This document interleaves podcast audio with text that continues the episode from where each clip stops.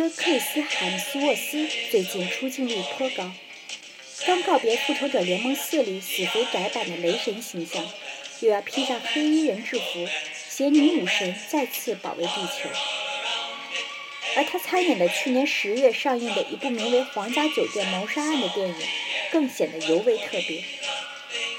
在这里。锤哥不仅时常敞胸露怀，展现着自己当时还很精瘦的完美身材，还颠覆了他长板里的英雄形象，饰演了一个邪魅冷血的反派角色。《皇家酒店谋杀案》从主创阵容到内容，都的确可以用活色生香来形容。除了锤哥，这部电影的主演还包括《五十度三部曲》的性感女主达科塔·约翰逊。经典美剧《广告狂人》中的帅男主乔恩·哈姆，有奥斯卡和金球奖双料影帝傍身的都爷杰夫·布里吉斯，以及托尼奖和格莱美奖的双料得主辛西娅·埃里弗，就连堪称戛纳电影节宠儿的法国美少年、导演兼演员泽维尔多兰也在其中客串了一个小角色，而本片导演。则是曾指导过经典恐怖之作《林中小屋》，并为《火星救援》担当编剧的多面手德鲁高达。《皇家酒店谋杀案》也是继《林中小屋》之后，时隔六年，高达自编自导的第二部作品。而正是《林中小屋》挖掘了当时差点离开好莱坞的锤哥。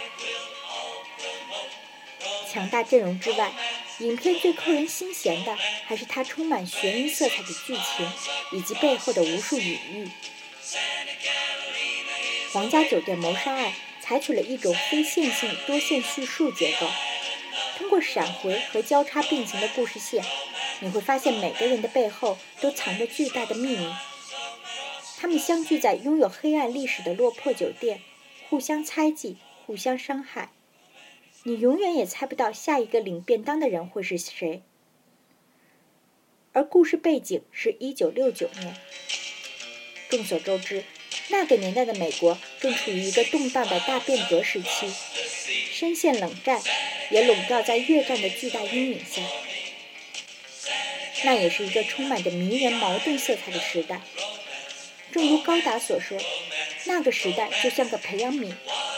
那些怀有理想主义的偶像在面前倒下，被时代抹去，随后又由一个完全相反的人接管一切。战争阴影、无政府主义、种族矛盾、政治斗争，以及那个时代大人物的风月八卦，都可以从影片中窥见一二。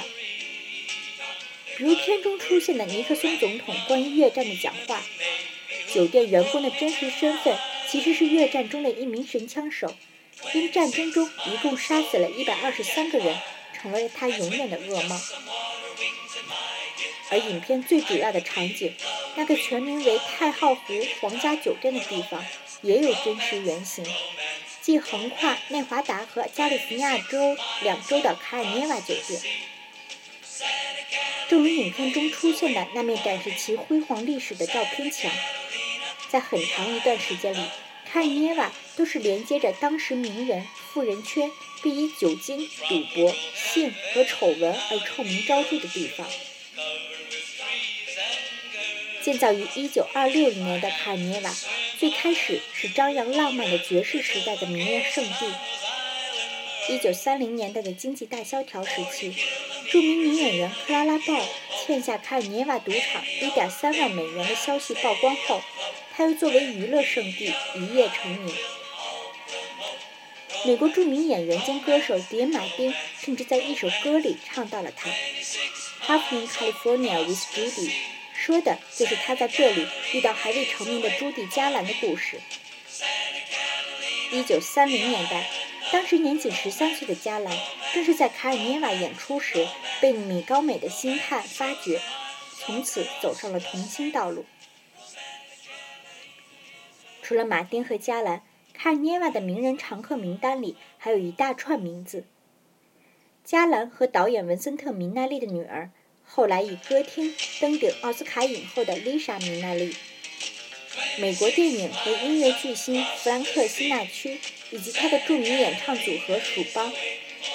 以热情似火而闻名的喜剧演员托尼·柯蒂斯和他的妻子珍妮特·里，以及永远的性感女神玛丽莲·梦露。当然，还有在1960年当选总统的约翰·肯尼迪和他当司法部长的弟弟罗伯特·肯尼迪。传闻。肯尼迪总统和梦露两人就常在卡尔涅瓦幽会。为了避免媒体和狗仔发现，据说卡尼瓦地下直接铺设了从直升机场到达这里的秘密通道。甚至有小道消息称，梦露死前一周都是在这家酒店度过的。影片中，这家酒店神秘的气息就是通过装有摄像头的秘密通道。偷窥每个房间的双面镜，以及无数窃听器展现出来的。一九六零年，作为意大利裔移民的辛纳屈和他的黑手党大佬朋友，人称“默默”的萨姆·张卡纳一起买下了卡尔涅瓦，后者就是电影《教父》的原型之一。一直有阴谋论认为，肯尼迪的死和默默所在的黑手党脱不了关系。有传闻。当年在1960年的美国总统大选中，正是在默默的运作下，肯尼迪才顺利入主白宫。后来，肯尼迪当选后没有履行对黑手党放宽政策的诺言，